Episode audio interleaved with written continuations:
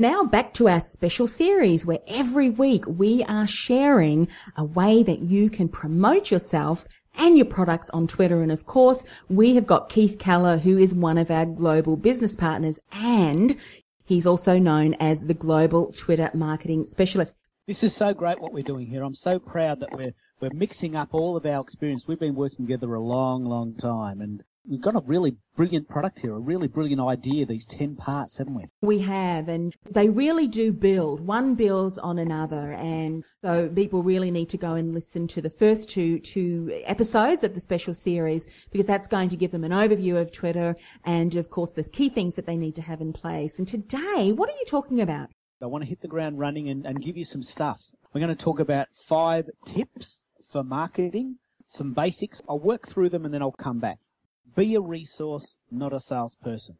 That is a lesson in itself. Mm. So many people are doing that wrong. The idea of writing a strong bio, the idea of adding a nice photo, the idea of the 80-20 rule. It's not all about you. It's not all about you. Twitter really is the information network and people love getting information about what's going on. Mm-hmm. Some of that can be yours, of course. Yes. But it's also really great to build community around the idea that we're sharing each other's goodies as well. Because Yeah. we all know awesome people, especially the people in the coaching sphere and the speaking sphere. We often do these multi-speaker events or these, we're often on each other's radio shows or even writing forewords or sharing the, the load with books and things. So we, we know lots and lots of great people, yeah? Yeah, absolutely. Now, the, the tip number one that you'll be sharing, be a resource and not a salesperson. I think this is so important because how many people do you see really tarnishing their brands and annoying the, their followers and so forth because all they're doing all day when they're on Twitter is buy my book, buy my product, buy this, buy that. Share a little bit more about Yeah. why this is just an absolute no-no. It's absolutely Twitter 101. We're all sharing beings. We're coaches, we're consultants, we're speakers, and we've got lots and lots to share. Mm-hmm. Think about the consumer.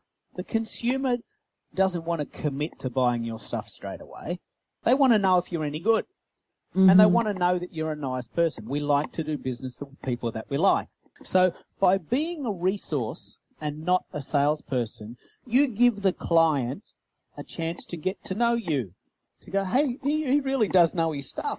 He really knows his stuff. And he also shares stuff about Anne Marie's show and he's got a friend in Boston who's got a book and he's speaking next week and he's on the radio and a friend of his has got a telly show. So he, he's a really happening dude.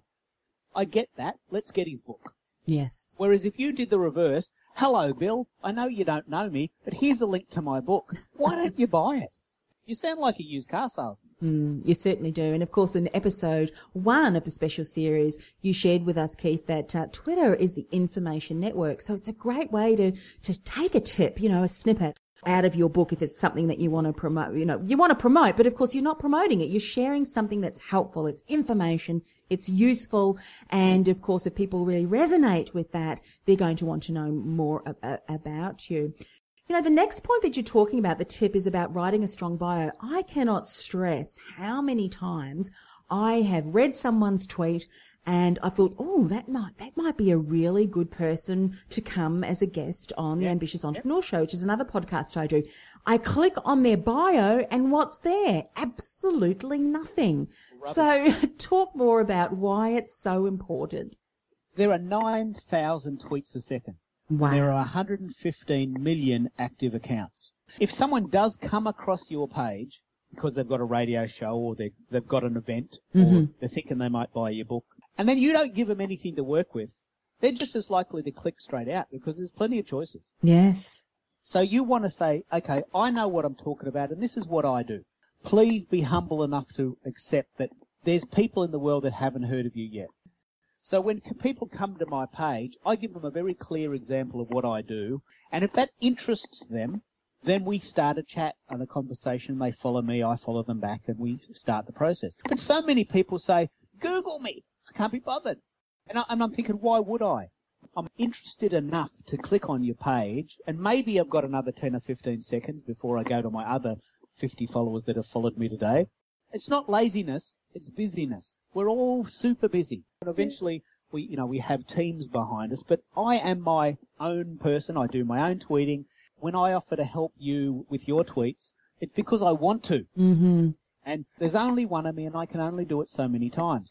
The idea of a bio gives me a chance, if you think of me as the client, gives me a chance to understand who you are. And most importantly, you've got to have a link.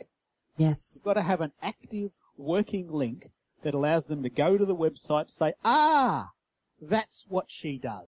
Yeah. Now the next point, adding a photo, this is so very important too, because if you've got a really great bio and a great image there as well, it's going to really enhance your brand. I mean, how many people do you see with the, you know, the existing Twitter bubblehead or egghead they call it, don't they? There's a couple of variations here. If you don't feel comfortable with your headshot, that's okay. It's your choice.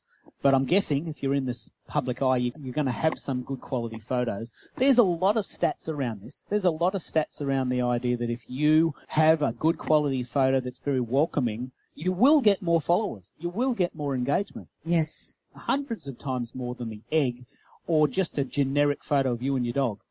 That's okay. You can have a photo of you and your dog if that's your brand. If you're into dogs, uh, I don't have dogs, but if you're into dogs and you want to attract people that are into dogs, well, that's okay. That's your brand. But if you're a speaker who's just written a book about business acumen, I'm guessing not many people care that you've got a dog. They want to know what they can learn from you and what your book's about.